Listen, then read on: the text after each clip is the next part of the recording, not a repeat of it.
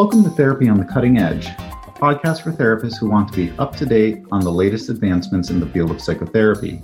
I'm your host, Dr. Keith Sutton, a psychologist in the San Francisco Bay Area and the director of the Institute for the Advancement of Psychotherapy.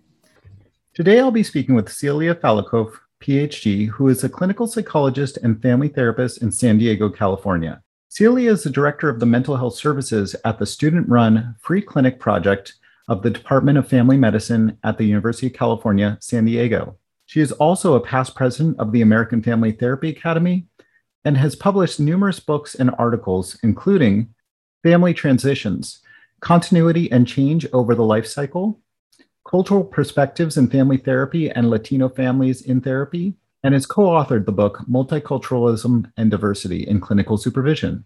Let's listen to the interview. Well, hi, Celia. Welcome. Uh, hi, Keith. Good to see you and well, to say hello. Yeah. Yeah, thank you so much for joining me on the podcast today. So, I uh, know of your work from, of course, reading uh, your work in graduate school, and particularly, I think my first introduction was in uh, Monica McGoldrick's Family Life Cycle book. Um, I got to see you at the Association of Family Therapists of Northern California conference when you came for the weekend, um, teaching about working um, uh, with Latinx families um, and uh, particularly you know just been interested in your work and was you know reaching out to you to see what you've been up to lately and now. And um, so but first before we got into that because you you sent on some great articles and some of the process kind of work you're doing and in kind of looking at you know collaboration with clients uh, and therapists particularly in, in low income and diverse uh, uh populations. But before we even get into that i'd love to hear your story i'm always interested in folks kind of evolution of their thinking and how they got to be thinking about what they're were working on today. Okay okay.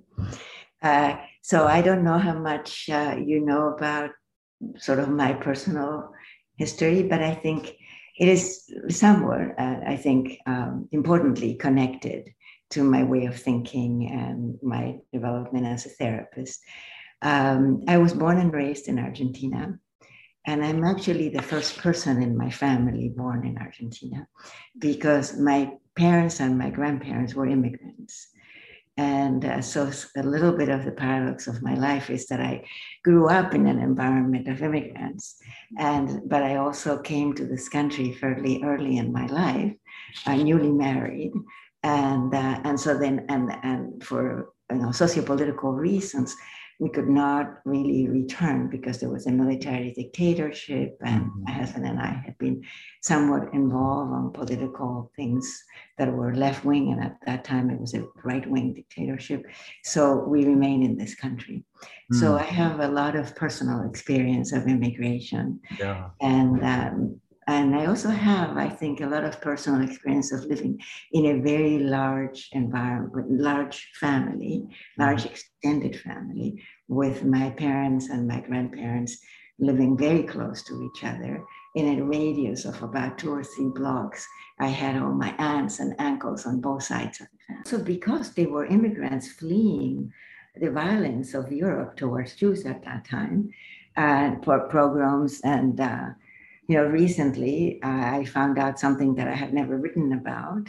Mm. Uh, that uh, in doing some research on my family immigration history, and I don't know whether they knew this either, uh, was that the uh, person that I have that was my name was given to me by my great my grandmother, mm-hmm. and it was the name of her mother and uh, and the same thing is true with my brother the name of her father both of those people and three more uh, died in uh, concentration camps. Mm, oh, and, and we, you know, didn't know that until the last year where I did some research.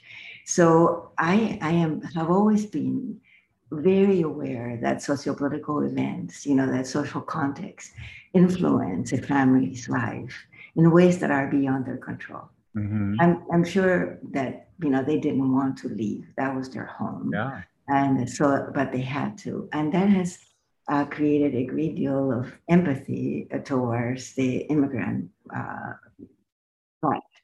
uh, for me and um, and so um, maybe I will be um, saying something that I'm jumping to my work, but I want to say that I believe that one of the things that I've done from the very beginning is include in culture also context.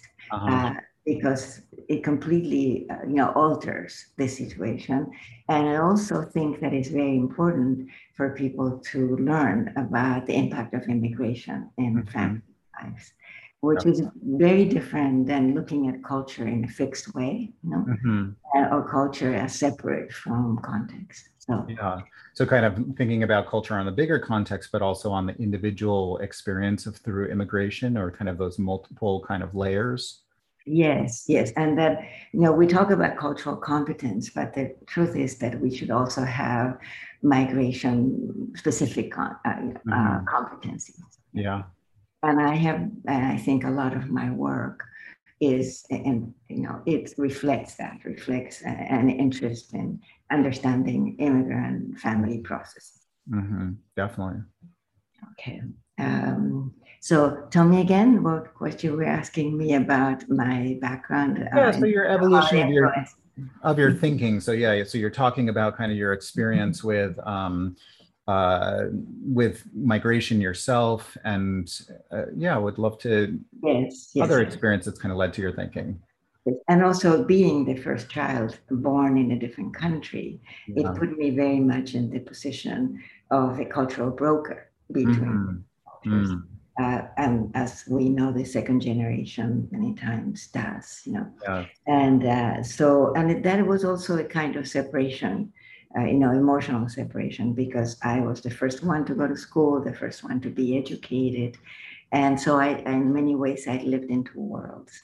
Mm-hmm. And, uh, and so that I think I, I thought that the way uh, of growth was education and uh, and education was free in Argentina. So that's where I really started going to the University of Buenos Aires. And I first started with philosophy because I was very interested in philosophy, and I still am. Um, but uh, I decided that I that also it was important to make a living, and yeah. and, was, and, and, psychology was part of philosophy at that time. Mm. And so that's how I started studying psychology but then in my early 20s, got married at age 20, actually. And uh, my husband was a physician mm-hmm. and was just out of medical school.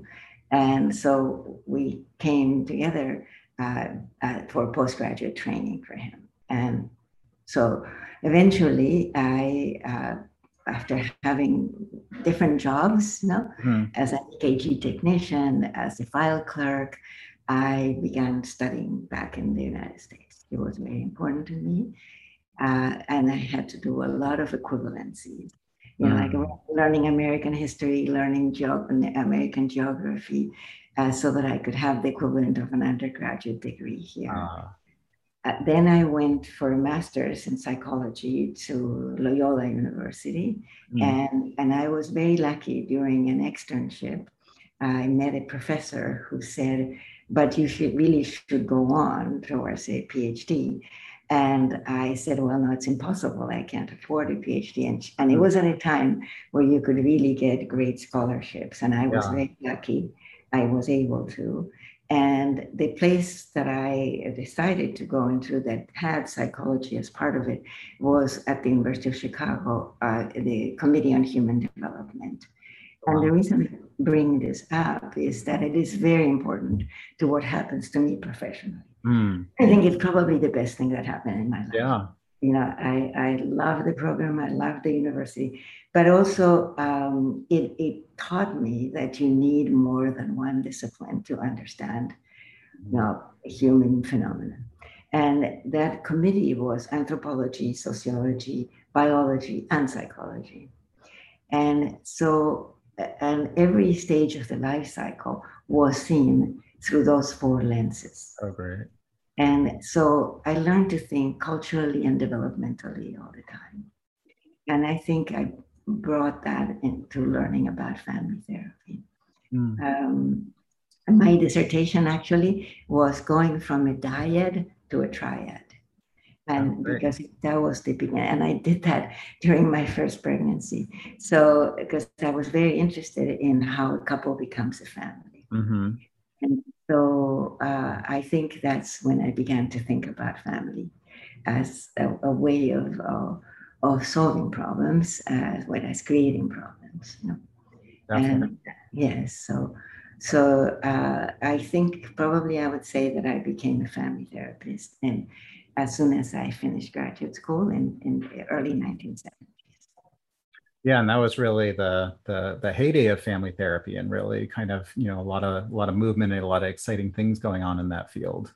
Yes, yes, I was very lucky, you know, to be a charter member of the American Family Therapy Academy, and meet a lot of the people who were writing about it. So, so I was, uh, and then in, actually immediately after graduate school, I uh, went to the Tavistock Clinic in London mm-hmm. and did postgraduate training there.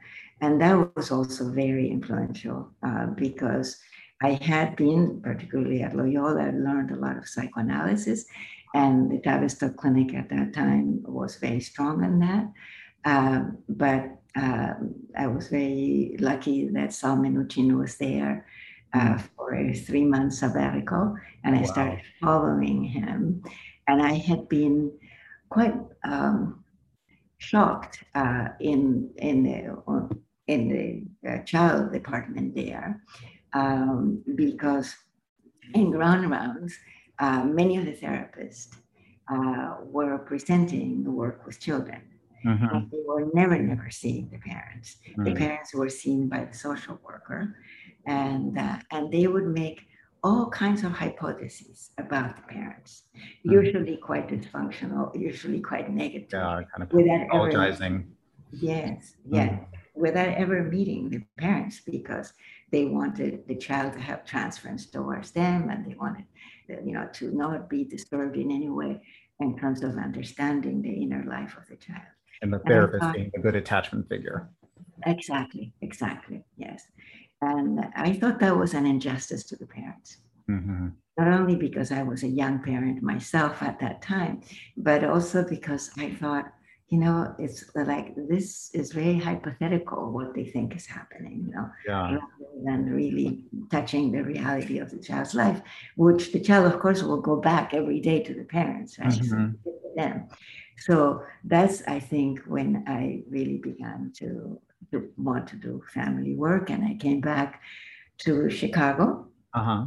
and became part of the family systems program at the Institute for Juvenile Research. And I stayed there for almost nine years. Wow, great. So, so that was really the basis of my training. And everybody went through there. Carl Whitaker, wow. uh, Haley, you know, they were lecturing, they were being invited to do that. And I, you know, sort of began to think of it as um, it, it, very important, you know, very instructive, very nurturing from an intellectual point of view, but at the same time, too many directions in which to go. Mm-hmm. So, and because we were working with a uh, very indigent, very uh, you know poor population of, of whites, uh, Latinos, and blacks, in the west side of Chicago. Mm-hmm. Uh, uh, the Philadelphia Child Guidance Clinic approach seemed very appropriate. Yeah. So in 1976, I went for a summer to Philadelphia to study there. Oh, great. So I have a strong basis on structural family therapy from that experience. You know? And uh, and then I went for a course at, uh, at MRI, you know, which yeah. no longer that program is strategic like it used to be, but I had a, a month of that work there, and so so that was. And so it felt a little bit like the parable of the Chinese parable of the uh, all the people touching an elephant and having yes, yes. part of it, you know. So, um, but it was well, integrating right and kind of learning from all those different perspectives uh, that's so yeah. important. It sounds like you got incredible training. Yeah so so it served me very well because then i could see that i could use different things for different families and you know, so it was and it was a great yeah. And during those years you know of work and in chicago I also became very sociopolitically active. Mm. And uh, there was Psychologists for Social Responsibility. Uh, there was a, a, fantastic speech that Martin Luther King gave to the APA that influenced me a lot, you know, because he really encouraged psychologists to uh, create a society for creative maladjustment and and it was like humorous like creative maladjustment. But he then d- described that it was creative maladjustment uh, to fight back a society that discriminated against people mm-hmm. that affected their mental health through racism through you know classism.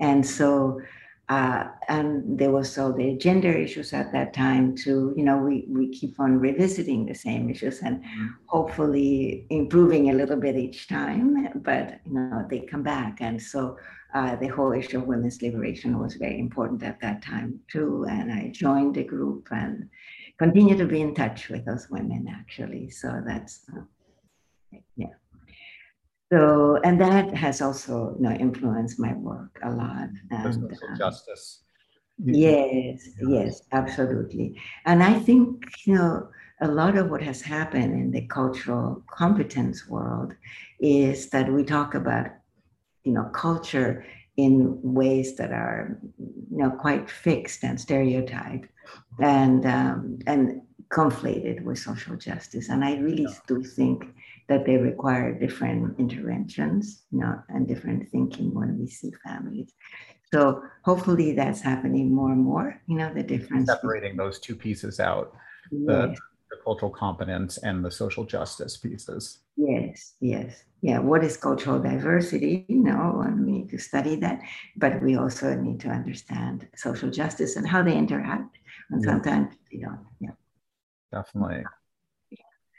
So, um, so you know, um, I think when you met me, um, that it, my my belief is that it must have been about 2010 when it was in Northern California. Probably, right? yeah, probably around then.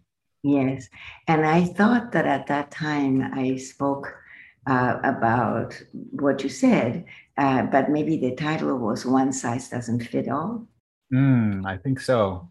Yeah, and uh, and it's possible that uh, you know at that time uh, that, and I still today I think what I mean by that is that we tend to um, we have tended and and unfortunately still today um, used um, knowledge, let's call it that way, that is developed in, even within family therapy as, as universally applicable, mm-hmm. as it fits everybody.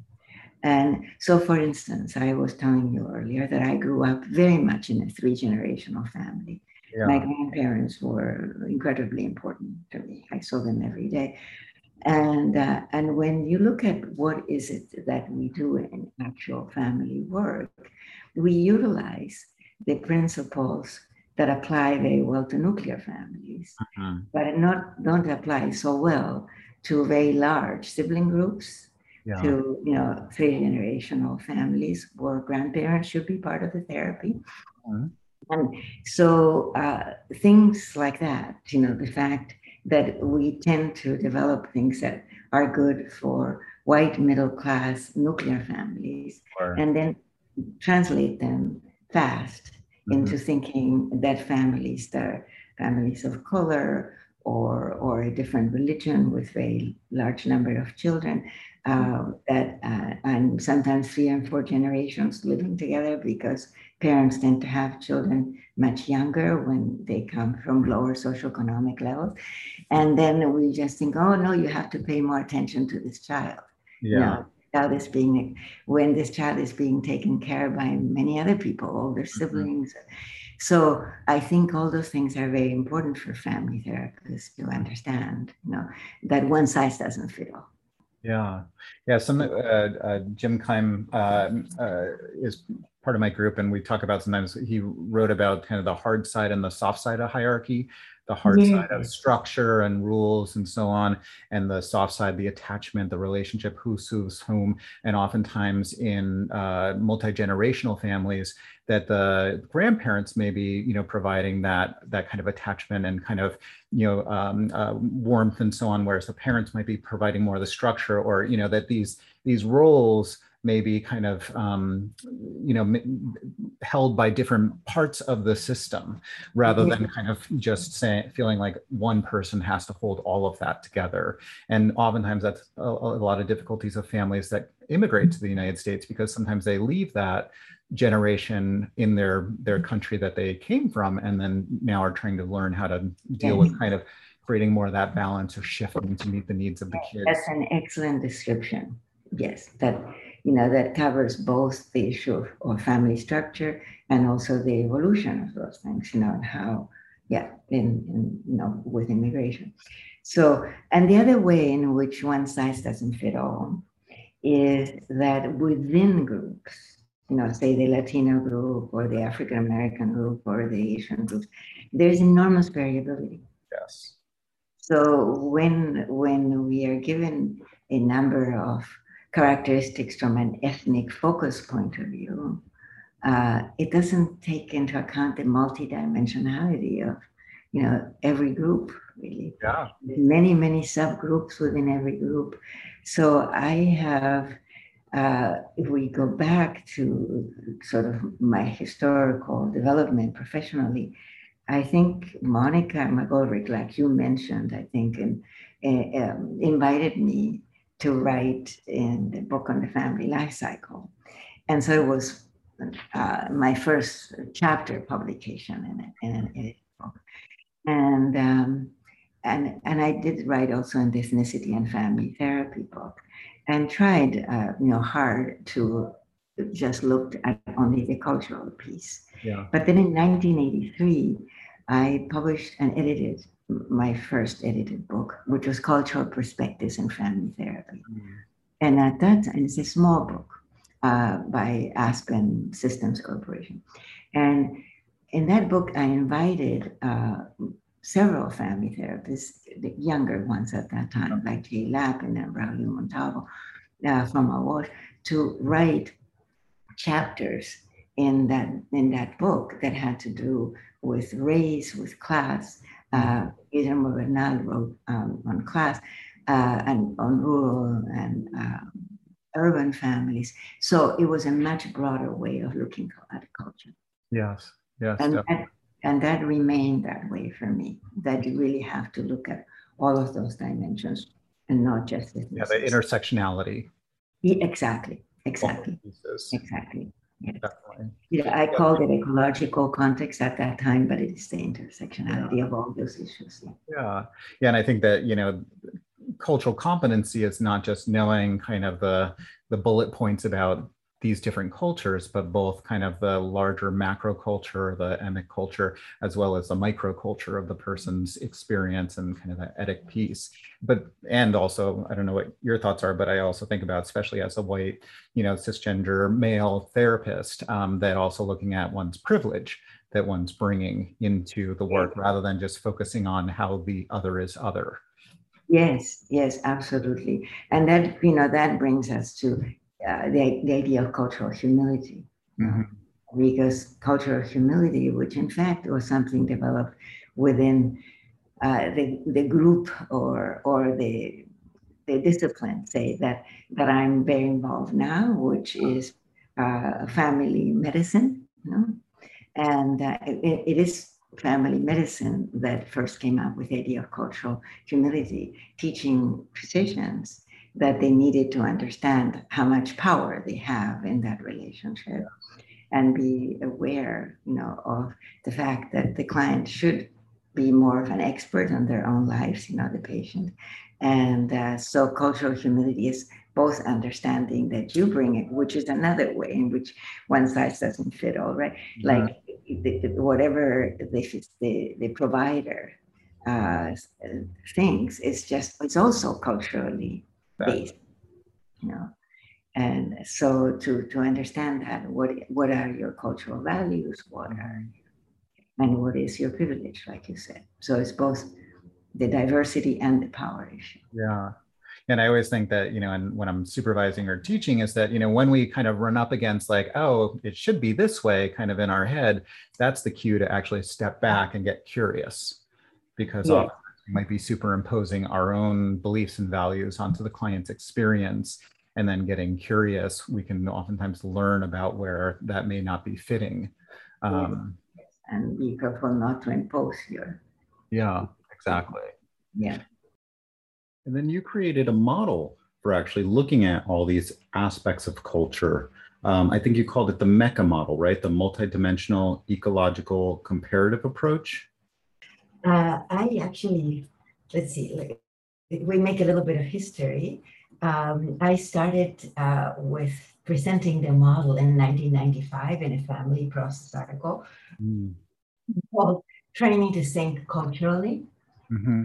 And uh, the basic idea was that by having uh, either a universal approach where everybody is the same, or having a, a particularistic approach where each person is different, mm-hmm. both of which are, are valid. Um, in that we do have a lot of similarities. And in fact, you know, we also have very significant differences. Each one of us is unique mm-hmm. and, and uh, singular. Um, but sometimes I, you know, I give the example of we share 99.9% our DNA mm-hmm. uh, biologically and also psychologically. We have a lot of similarities.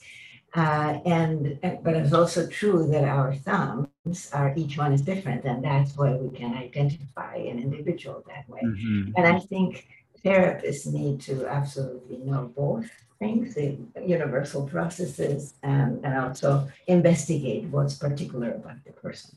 And then we had the ethnic focus approach, which gave us a lot of information uh, about various ethnic groups and cultures. Uh, but I thought, you know, that that we need yet another approach that combined those three in mm. the sense that we could ask what difference to really make a difference to us as therapists. You know, things like foods or rituals we can find out from people if it's necessary, but they're not really essential to the processes mm. of therapy. But I came up with four things in which I think um, they're sort of like vessels without content necessarily, uh, where we can investigate those four dimensions or domains. Mm-hmm. And they are migration acculturation, which generally has been neglected in cultural competence courses mm-hmm. as migration specific competency. Uh, then ecological context, you know, everything that has to do with how everyday life of people is influenced by the environment they live in. Uh-huh. And uh, then a family organization, which I think it does vary across cultures. And, uh, and family life cycle, that it also has its own values and norms and, and uh, planning for transitions. You know. Mm-hmm. So, um, so I came up with those four uh, domains in which I believe uh, uh, there are there are uh, differences and also similarities. Mm-hmm. That's mm-hmm. why, and I call that in a rather complicated way, uh, the multidimensional comparative ecological approach, mm-hmm. multidimensional ecological comparative approach. And uh, multidimensional is because we have to take into account everything that intersectionality today takes mm-hmm. race, class, uh, religion, political ideology, sexual orientation, all of those. And so that's why culture is multidimensional. Yeah. And um, then um, I think that uh, the, the ecological part, of course, is what I already described as, as people's social circumstances. And comparative is because I thought that by having so many dimensions in, mm-hmm. within the focused approach, it would be hard to compare the therapist with the client the including the supervisor with the therapist and the client. Sure. So so these days I actually call the majority of my workshops um, psychotherapy as a multicultural encounter. Mm. Because it isn't like with cultural competence, we have to know about the culture of the other. And yeah. there's a kind of otherness that is established from the beginning, you know, by studying about the other instead mm-hmm. of studying about self of yeah. the. Yeah. And uh, so uh, then I, by doing that, I sort of invited a knowing and not knowing attitude mm-hmm. towards culture. Like I know that something may be going on when it comes to migration, ecological context, family organization of family lifestyle, but I don't know exactly what it is. Mm-hmm. So I could ask about those domains. In the uh, slides that you're going to put in line i in online, the last one is something that people have begun to use as an intake form. Uh-huh. Uh, where the four dimensions or the four domains are, are something that therapists can fill out while they're talking to, to their client. Uh, but they can also do it by the templates. Sure. Or they can even do it together with the client and the family. Mm-hmm and you know put it like a big sheet of paper on the wall uh, or in a blackboard yeah. and write down. Great. And, and usually it tells you then where where the issues might be, you know, mm-hmm. uh, that, that, people want to work on. And one can also ask, would you like us to start with, you know, your transitions that have to do with generational differences in migration. You know? mm-hmm.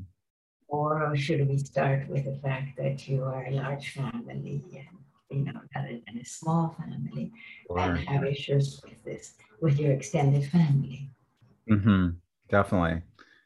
Well, great. Yeah. And having those conversations together as a family, which may you know kind of bring some things to the forefront forefront that maybe you know um, yeah can be good conversation or maybe other parts haven't really talked about out loud or so on. And i think like you're saying that kind of interplay between the therapist and the client because I, I think that like you're saying and particularly me you know you know as a white cisgender male heterosexual you know person with you know multiple levels of privilege that as the therapist, my work is to be aware of myself and also my privilege and and rather than just the focus of uh, focus on how somebody else might be culturally different because mm-hmm. That that's so important like you're saying is that interplay between the therapist and our client rather than just kind of focusing on the client being different and understanding those differences yeah, and so that's much more about cultural humility than about cultural competence, what you're describing. Yeah, your awareness of both, you know, your, your possible differences in, in values, cultures, uh, but also your, your power differential. So in a way that helps a little bit to equalize the relationship more. Definitely. Uh, you could even say things like, uh, you know, for me, culturally would work this way, but I'd like to understand more how it would work for you to do this or, you know, mm-hmm. or what people in your culture would advise you. Uh, yeah. How to deal with your daughter or how to approach it. Yeah. yeah and i think about that too when when teaching or supervising that oftentimes when the therapist um, is thinking oh well it should be this way or so on or or things aren't going right or so on rather than actually moving forward that's the moment to step back and actually be curious. Because you know when you think like why is that happening that way? It, it doesn't seem right or something like that then we may be impo- uh, imposing some of our own cultures or assumptions and and being curious and kind of oftentimes sharing that in a transparent one down way may help mm-hmm. actually open up a, a, conversation and a deeper understanding but again rather than saying like you know how are you different from me more saying this is the way i think i'm wondering if that is similar or different from your experience Yes, yes. And you know, you mentioned curiosity. It's a it's a very good idea to have that kind of openness of asking and not assuming that you know or the, not assuming that you have the right way. And I've seen, unfortunately, sometimes I've seen therapists say, for example, on the uh, belief, may not be a correct belief that the person should take medication. Mm-hmm. And but then they, they, they, would interpret as resistance, the, the kind of reluctance to do that instead of asking, so, you know, why do you feel this way? Are there other things you're doing? Or, uh, you know, tell me more about this. Because I've seen therapists like, why can't, why can't you do that? And, you know, shrug their shoulders. Yeah you know, in a, in a way that is not totally respectful. So curiosity and respect are very, very important. You know? Definitely. Yes. And many times people, many people from different cultures are sufficiently acculturated that they know that we are providing a service that may be somewhat different than it would be in their cultures. And maybe they still want to have both. You know, they're exploring what is called a dual system of treatment. Yeah. Definitely. having a conversation about that is it. and gaining the trust, right? Building trust mm. by doing that. Um, so, uh, uh but I, you know, I don't don't want to forget about the issue of comparison because mm-hmm. this is also an instrument that allows you uh, as a therapist to uh, kind of imagine yourself in the same in the same domains. Mm-hmm do you have any experience with immigration? Does your family have it? Did your three generations ago had? Uh, so, sort of in a way, you know, again, it humanizes you by being able to compare on the same domains, you know, rather than Definitely.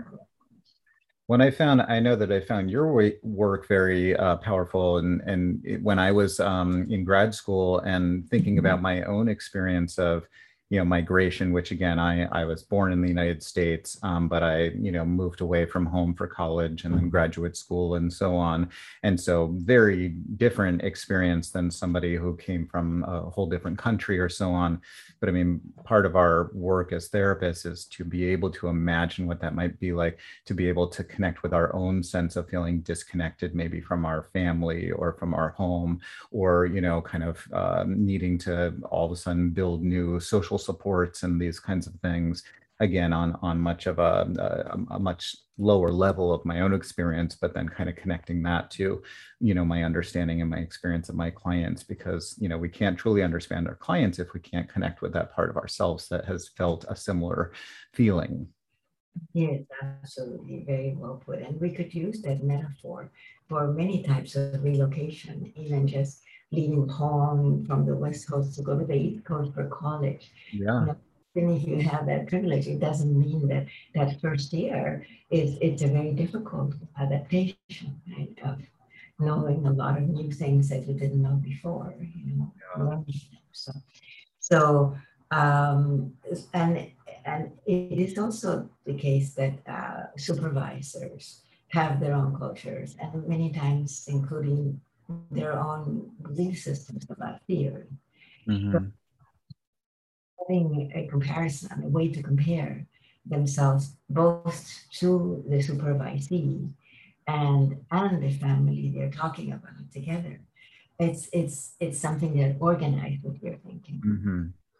And uh, recently I've been giving workshops that title are supervision as co-vision mm. instead of supervision as being a superior way of seeing things that mm. the mm-hmm. supervisee has to adapt, but one that is a collaboration and, and in which both people and the family are transparent about their values, their beliefs, their, sure. their experiences. You know. So not only kind of the therapist working with the family family and looking at similarities and differences together, but also the supervisor and the therapist, as well as the supervisor and the family that they're discussing, you know, kind of those those multiple levels of of transparency and um, curiosity. You know, supervisees that I have talked to say that when that is happening, when they use this way of talking to each other, um, that their anxiety decreases. Mm. That they're feeling more like they're human beings. You know, their thoughts and their values and their feelings. And so uh, it is a, a good way to start, you know, rather than what are your problems with with the family you're seeing and yeah. how can I fix Definitely. Definitely.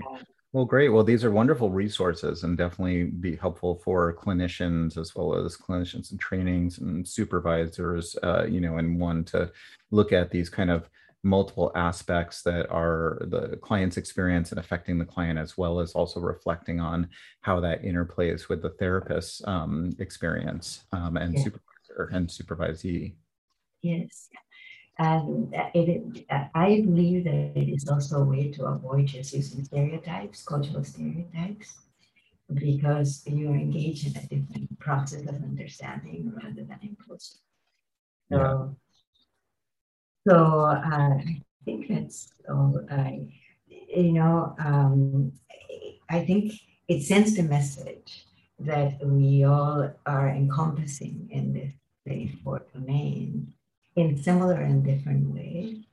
And so uh, it avoids the danger of a single story, mm. both for white people, because we also should avoid having a single story for what white privileges or, you know, uh, or superior positions are, and uh, and what it is to be from a net group. I think that you know one of the things I thought was really important about it, and I'll, I'll let you kind of set it up and everything, but was it was interesting because it was it's focused on collaboration, but also I, I think that it makes an important point of of the of the therapist also being directive while at the same time collaborative.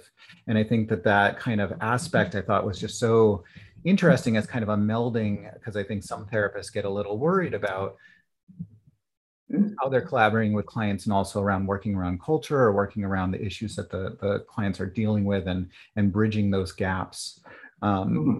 yeah yes well i could start by giving you a little bit of a context of that article great. yes yeah um, so the article I, I think is called communicative practices uh, uh, that uh, center or decenter clients' voices, mm-hmm. something close to that. That's oh, I think I think it's called centering the client's voice, right? Centering the client's voices. Um, and uh, in um, the the last two falls before the pandemic, I was in at the Harvard Medical School during the during the autumn, mm-hmm. and uh, uh, as a visiting professor in the multicultural practices unit mm-hmm. uh, that is directed by Margarita Alegria. And, uh, and if you're visiting, they don't just let you visit. Yeah. You have to come up with a project mm. and, uh, and use their data in the project. And they had uh, this research going on. They had several types of research, but this the research that attracted me was one where they were training mental health workers or and therapists primarily on something that came from the medical field called shared decision making, uh-huh. and uh, and they were uh, training you know hundreds of therapists. Yeah. And, and so they had a lot of quantitative data but they hadn't done any qualitative work. And so I wanted to take a few of those cases uh, that uh, and study uh, in depth the processes that went on. They had lots and lots of audio tapes, so I could have could ask them to do transcripts of the uh, audio tapes. Uh-huh. And so shared decision making is something that uh, medical students are learning mm. about uh, setting the agenda uh, with the patient rather than just the, the doctor, you know, yeah. saying, this is what you need to do. Rather than just uh, talking at them. Yes, talking at them in a sort of paternalistic way, you know, and sort of not aware of what you were saying earlier about their privilege and their power. And so shared decision making equalizes a little bit more yeah. the, the therapy situation. So that is in some ways the first step to, towards collaboration. Mm-hmm. So one of the first things, so I came up in my analysis with, I think, five different things, five different themes, right, yeah. by analyzing the processes. And the first one was how many times therapists come in and don't really say, uh, what would you like to talk about today? Mm-hmm. Uh, they would um, say things like, um, so what happened the last time? You were telling me last time, such and such. Mm-hmm. And uh, so what happened with that? What happened when you went to your child's school or what happened when you, the social worker interviewed you? And so that set up already, the agenda, mm-hmm. rather than saying, what would you like to talk about today? Yeah. How would you like, what would you like us to do together, right? And so that, and the idea of revisiting the previous session certainly was, you know, a way of connecting, meaning mm-hmm. I know you, you know, I have an alliance yeah. with you. Bridging. Bridging, yes, which wasn't necessarily bad. But I was surprised at how many times the therapists that run with that and kept on asking more questions about the meeting that they had or yeah. rather than giving any voice centering the voice of, because in some ways you invite change mm-hmm. by by saying what would you like to talk about today rather than saying we're talking about only the same themes well people change maybe they have a new preoccupation mm-hmm. or maybe they resolve what they did before or it can come back later in the session so it's very important that so i started thinking i think at that time like we all talk about collaboration that's our new new way of thinking, right? Sure. Uh, we all talk about the patients being experts on their lives rather than us coming in as experts. But how do we actually do it?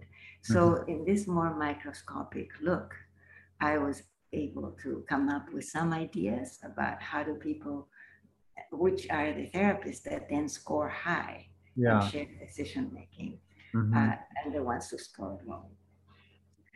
Um, the second theme uh, was just simply looking, and it was easy to do, a percentage of time that therapists talked mm-hmm. in relation to percentage of time that the um, client talked. Mm-hmm. And uh, there was there was one of the cases where woman was very, very distressed over the fact that her children had been taken away from her. yeah and uh, and that she was doing her best to bring them back with her behavior with mm-hmm. her stopping some of the more uh, uh, negative things and uh, the therapist just talked the whole time mm. about uh, what she should be doing you know from mm-hmm. take a shower uh, stop doing this you know and and and the patient you know the client was saying all the time mm, mm, mm, you know, like uttering something that was uh, helping the therapist in a way mm-hmm. by yeah. saying, "Oh, I understand you," but you know, was she going to do it?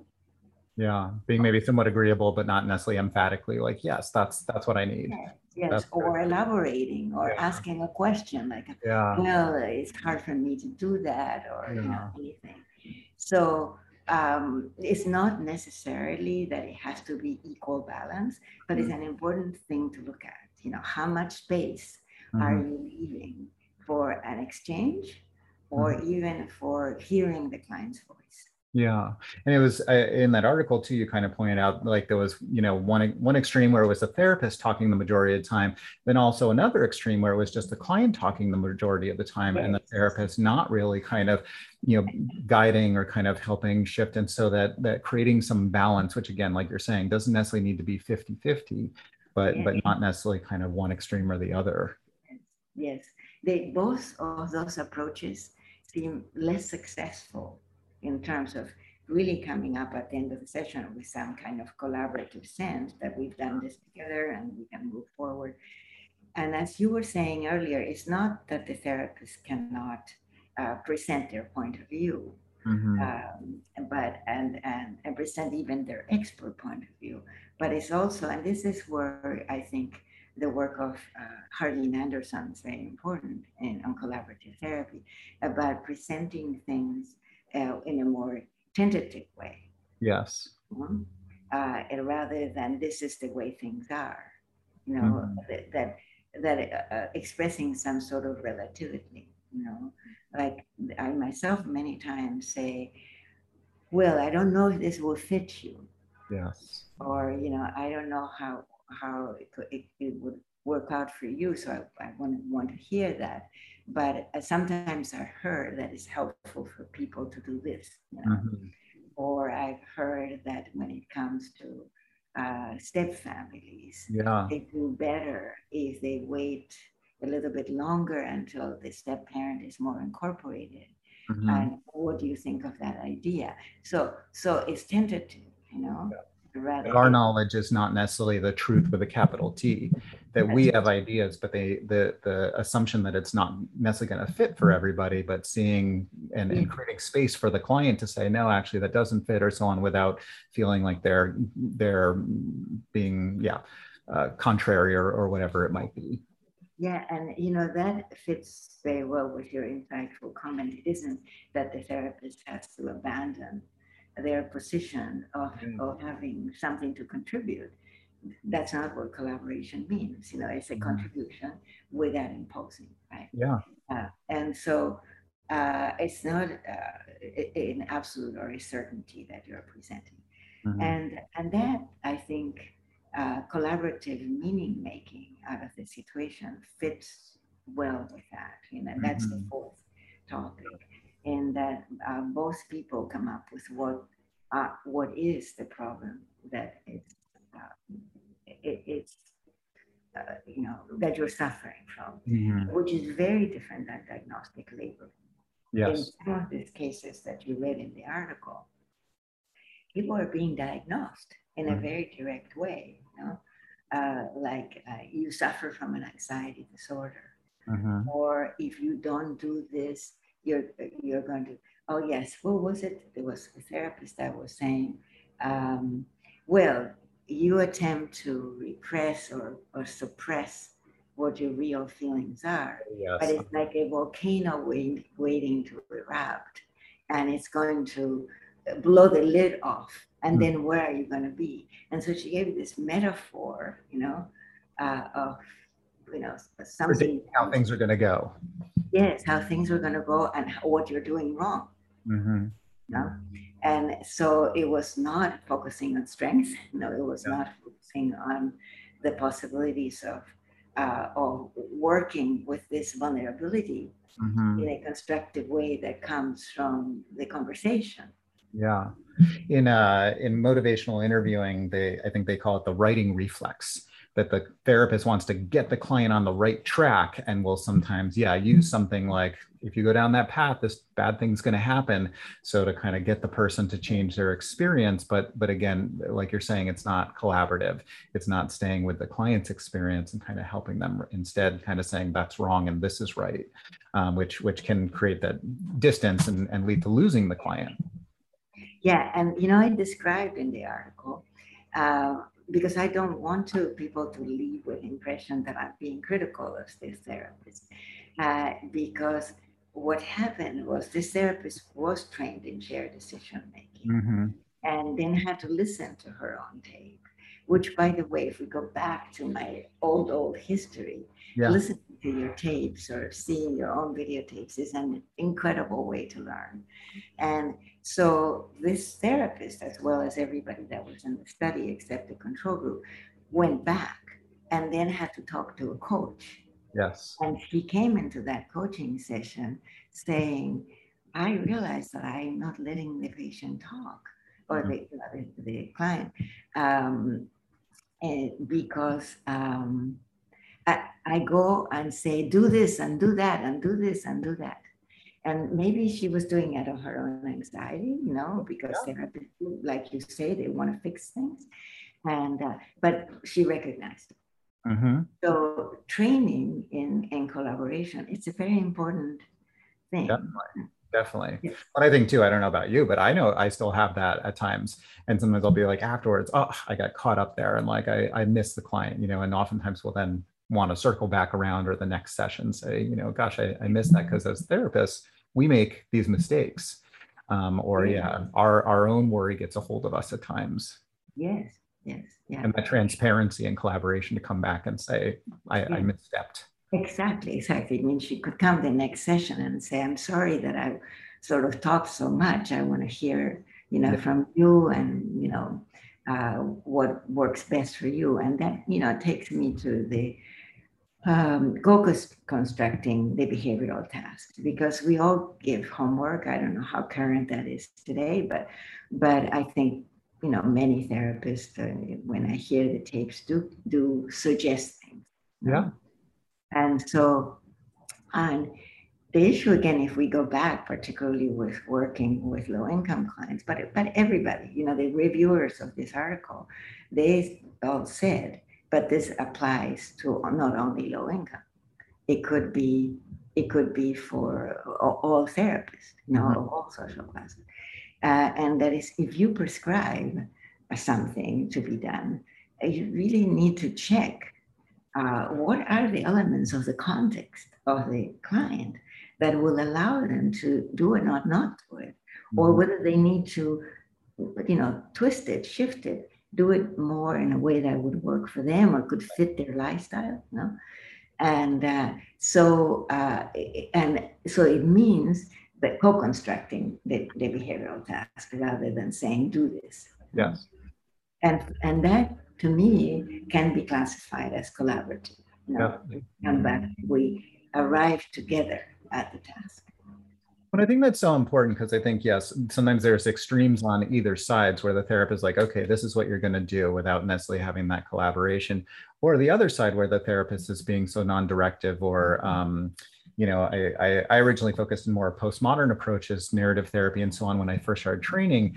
But I'm also a very kind of engaged person and so on. And so I was, you know, I had a supervisor or a, a teacher who was like, why don't you just teach this mom timeouts? And I was like, oh, okay, I did that. And all of a sudden things changed. I've been trying to bring that resource out for several sessions. So, but I think that kind of collaboration around bringing in skills as well as drawing out resources and that one doesn't necessarily negate the other in in having a collaborative rela- relationship with your client and so and not that that's necessarily based in narrative or so on or Deborah, but I, I think that aspect that i think particularly as a learning therapist in the beginning trying to be respectful but uh, you know finding that kind of balance and being able to bring yourself but but keeping that one down position um and, and Yes, absolutely, absolutely. You're so right.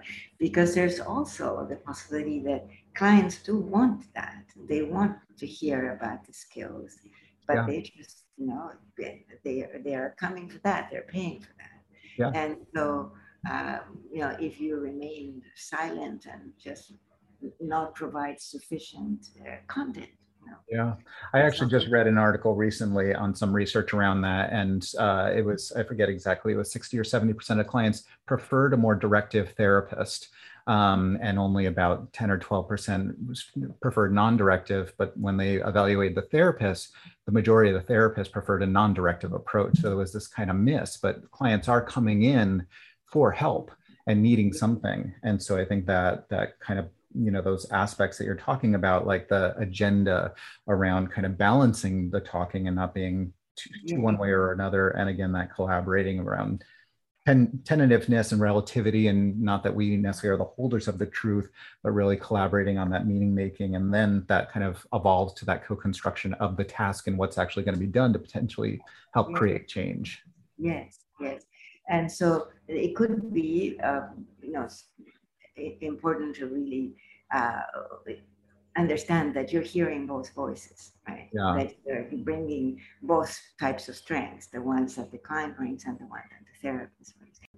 Do you want me to talk a little bit about what else I'm doing right now? Yeah, I'd love to hear what else you're doing. I mean, uh, I don't know if we have uh, enough time to get into it. Uh, One of the things that struck me, one of the things that you talked in the training about was the cultural mask, which I thought has really stuck with me. Um, I don't know if you remember, like about sometimes a client might say, well, this is part of my culture. And then that's kind of the sign for the therapist to totally back off. But sometimes kind of finding where but that that might be a whole oh, bigger subject or so on. concept in a, yes in a way yeah. to be able to listen and acknowledge the culture but at the same time to kind of work beyond that or through that or but again this is that's a that's a big topic for less than 12 minutes okay okay whatever you think would be yeah where you want to go next um, well i don't you know what i'm doing right now i don't know how applicable it will be to to many therapists so but um, if we go back to what you were saying in a different way about the cultural mask, yes. I think it is important to understand that uh, we should not idealize culture. Mm-hmm. That uh, that culture uh, sometimes is, you know, at, at its extremes can have negative consequences. You know, we know that about, for instance, the oppression of women. You know, yes. that one could say is you know, is part of the culture, mm-hmm. uh, or the domination of males, we can say is part of the culture, but it's not a part of the culture that we should support. Yeah. And and sometimes, you know, clients will say, I can't help it, you know, uh, it's just how my culture is. Yeah. And and that it becomes, you know, it's like it closes the issue. Or, and also I think, you know, uh, therapists might say, you know, for example, I gave the example of children being intermediaries. Yes. With the parents in immigration situations. Well, yes, in many ways, uh, that is not a negative in the sense that it creates responsibility even in young children. It gives them an important sense of agency in the family. Mm-hmm. But at the same time, you know, if then you know, girls are always cleaning the house and yeah. and you know and they're always serving the boys or and they, they are so it is part of the culture that mm-hmm. they should be helping the parents but when is it too much you know or yeah. when is it that it is uh, impinging on their development or, mm-hmm. or their sense of autonomy so uh, culture is a tricky thing you know that, yeah. that one could even discuss with our clients is this a, that's that's the piece of opening up that conversation because i think in the in the conference uh, you had talked about that cultural mask and that sometimes the client might say well this is part of the culture and sometimes the therapist will say okay i can't i can't deconstruct that with them because I, I need to back away from that and say the person saying, oh, well, you know, being machismo is part of my culture or so on, but kind of to the extreme, like kind of, you know, as a as a justification for, you know, the domestic violence or whatever might being, when it may actually be a distortion of kind of what the that aspect of culture is and being able to kind of take the time to understand and kind of deconstruct that and really look at that together um, rather than just you know uh, especially if the therapist is from a different culture you know kind of stepping back and saying okay well we we can't look at that because I, i'm not of that culture whatever it might be Yes. So I'm mistaking perhaps the idea of respect, curiosity and respect, but yes, I'm curious about that, but also I'm very respectful and I won't touch it. Right. And when, so, you know, I don't know if you've ever come across an article that I wrote on cultural constructions of machismo. It's called, oh, no. the, uh, yeah, it's called The Devil Never Sleeps. Mm. It's a family process.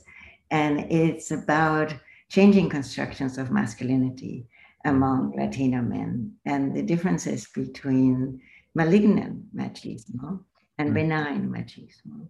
Mm. And, uh, and how sometimes, you know, very powerful, domineering men will really advance the idea that, well, you know, I'm, I have all these benign elements of machismo. So why are you criticizing me for it? And also, they have learned to say, I, you know, to, to a, a, different sort of mask. I am not a machista. I'm not. I'm not a male who, but you know, they may be in other as in some aspects. Mm-hmm. But by saying I'm not, they also stop you. Yeah. So it's important for therapists not to be intimidated by you know those statements and to just say, "Well, I want to know more about it." You know? Yeah. And yeah, that, that. From the other people, what do other people in your family think? About this you know? Yeah. If your if your daughter was here your son was here your you know your wife was here what would they say about this? Mm-hmm. yeah and really understanding the clients again that kind of microcultural experience. Because um, i think that too that this this also you know extends beyond just you know um, specific cultural groups such as uh, Latinx or African American or so on that also you know all these intersectionalities um, are, are also happening in you know white kind of you know, uh, Euro Caucasian uh, uh, American families too, around gender, around, uh, and, and, I think you've talked about too that oftentimes socio- socioeconomic status is also kind of you know not looked at as much and how that interplays. Although lower socioeconomic status because of systemic racism includes a lot of um, uh, people of color, but also mm-hmm. that a multitude of clients of, of different mm-hmm. race background um, also mm-hmm. uh, have these experiences and that clients or therapists need to be understanding and and again collaborating around absolutely mm-hmm. that's a very good point yes mm-hmm. um, so about yeah, the other thing that i'm learning from my current work is uh, a new element that um, and, and my teaching to medical students that it that it's been labeled by one of the medical students fireside chats mm. you know like like Roosevelt used to do uh-huh. and that and that they're also very collaborative in the sense that the interpreters in this case you know they're spanish speaking interpreters and medical students and the psychologists are you know a, a marriage and family therapists too get together with them and discuss uh, issues of mental health mm-hmm. you know, that are you know, that are most culturally respectful and sensitive, but they are done in a way that is very also collaborative in the sense of like a fireside chat. You know, I yes, we have some expertise, yeah. but we also would like to hear how how can you apply it mm. in your setting. Yeah. And I've been I have started and one of the things that we have learned over the, all these years of working in, a, in an immigrant, you know, underserved population clinic, a medical clinic that now incorporates mental health, um, that uh, is that flexibility of time and flexibility of space mm-hmm. are extremely important to conduct therapy with uh, low-income families because we can't really expect people that don't have transportation, that mm-hmm. don't have really working computers and cell phones to be able to act in the same way as middle class and upper class people. Yeah. So I think those are another way where uh, some of our structures for mm-hmm. therapy need to be questioned. Yeah. Uh, you know, uh, when we work with different, it's another no one size doesn't fit all. Yeah. Yeah. How do we accommodate or how do we help work around those barriers to be able to provide those services to clients without them getting kind of apologized or kicked out after missing a session or so on? Yes, or interpreted as resistance. Yeah. yeah. Or or a stigma. You know, they they they don't like to come because they, you know, yes, like they don't want to be called crazy. When in fact we haven't provided a, a setting yeah. that fits with their lives. Yeah. So, uh, okay. Well, thank you so much. This has been so wonderful to hear about what you're doing and the work that you're doing, and just you know hearing about the evolution of your thinking. And um, I, I, really encourage folks to read your article, and I because uh, I think that that that uh, centering the voice of the client on becoming a collaborative practitioner with low-income individuals and families and i think that you know even beyond just the low income and so on just again that aspect of those five points that you are making around collaboration because i think like you're saying collaboration is this word that we often use but really what does that look like in a process kind of analysis of sessions? And and really kind of looking at the nuances of that are, are so significant and important. It's a great contribution. Okay Thank you so much, Keith, for inviting me. I think you're doing a fantastic job with both, you know, how easy it is to talk to you, but also how valuable it is what you're doing in the podcast for people. So, oh, so thank, thank you very much. Thank you for thinking about me and inviting me. Great. Thank you so much for your time. Take care. Okay. Bye-bye. Bye-bye. Okay, don't leave though. Perfect. Oh, oh yes, yes, yes. uh, great. How was that? How was that? It was good. It was good. I didn't, you know, I I had never spoken about this article to ah. anyone. So it was very nice to interact with you. And uh, I had sort of prepared myself to talk about MECA, but I, you know, because I do have some new things, and I should have mentioned that, that have to do with templates, you know, things that people can use that are very practical. But, but uh, so I feel sorry. If you want to, we could also schedule more time, and I can I can put that in. Well, tell me if you think that that's helpful. Uh, the idea, you know, it's like uh, that there are some instruments to, that you can bring to a session that have the four quadrants, the four domains of MECA. That would be great. I think that would be awesome. And then you can even put those in your, you know, the, I think you do put some things, right? Yeah, I'll put in links uh, for folks too. That I can just provide you with one or two, you know, the pages. Yes, definitely. That, that Sorry, I jumped over to that piece. Uh, let's see. Yeah, let me let's look actually at our calendar because I mean I think it would be great to to get that in there because I think I mean it could be 15, 20 minutes, you know, it could yeah, I was gonna say it might it might not be very long. Maybe 10 minutes or something. Yeah. By the way, love your background. Uh, you know, I uh, I was actually a Eastern philosophy minor in undergraduate, and I took in high school anthropology and sociology, and then sociology and anthropology in college because that cultural relativism relativism piece I think is so important um, you know that that's um, you know yeah I, I, think that it's it adds such and it's you know it, does, it adds so yeah people don't get that experience or training yeah, um, no they don't they don't uh, it's it's very nice to have it I I, I value it you know so um, so I have some time tomorrow at 10 a.m. or Thursday at 11 a.m. if either of those times would work for you. Neither one, unfortunately. That's okay um, next Monday at 10 a.m., Tuesday at 10 a.m., or Wednesday at 10 a.m., uh, the 23rd, 24th, or 25th?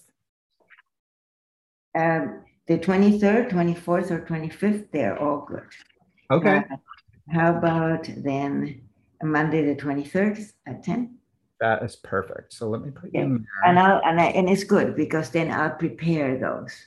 Okay. Uh, so that then I can just send them to you because you know um, and it, and it's for it's for uh, the family, the therapist, and also the supervisor.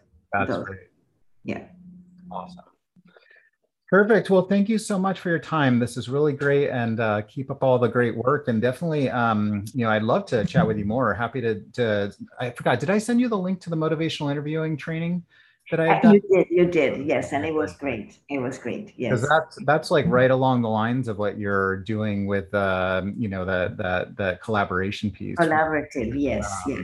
And I and I actually did uh, pass on uh, to the uh, psychologist who was presenting with me on motivational interviewing, uh-huh. and uh, I think it helped her because she her motivational interviewing training was in school and was not as rich as yours, you know. Sure, sure. Good. Well, I'm glad that worked out. Yeah. And I'm actually, we recorded the most recent one I recorded when we did it a couple weeks ago. I'm going to put that online because I got permission from the people doing the role plays. So that'll be available if, if people want to link to it or whatever, or watch it. What I uh, don't recall is that I think we added, or I added to her PowerPoint, uh, a little bit of a cultural piece. Mm-hmm. Yes. To the, to the motivational interviewing. Yeah. So, um, but uh, but yes, it was great, and I I did let people know that you were having a training. I think too, okay. right? It was a couple of months ago. yeah, something. yeah, the, uh, back in July. Yes. Uh, yeah. Great. So. Okay, okay. wonderful. Yeah. We'll take care, and I will talk to you next Monday. Okay. Thank Bye-bye. you. Bye bye. Thank you for joining us.